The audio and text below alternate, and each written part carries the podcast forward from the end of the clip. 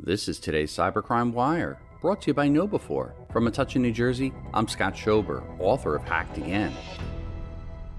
PACT reports that MongoDB, a leading database management company, has fallen victim to a security incident resulting in unauthorized access to certain corporate systems. The breach, detected on the evening of December 13, 2023, has prompted an immediate and comprehensive investigation by the company. The breach includes the exposure of customer account metadata and contact information, heightening concerns about the potential misuse of sensitive data. MongoDB activated its incident response process upon the discovery of suspicious activities, but it is believed that the unauthorized access may have been ongoing for some time before being detected. Lena Smart, MongoDB's Chief Information Security Officer, sent an email communication to MongoDB customers outlining the details of the breach and urging caution in the wake of potential social engineering and phishing threats. The company assures customers that as of now, there is no indication of exposure to the data stored on MongoDB Atlas, a cloud-based database service. MongoDB recommends customers be vigilant for social engineering and phishing attacks and take immediate action, such as activating phishing restraint, multi-factor authentication, and regular rotating MongoDB Atlas passwords.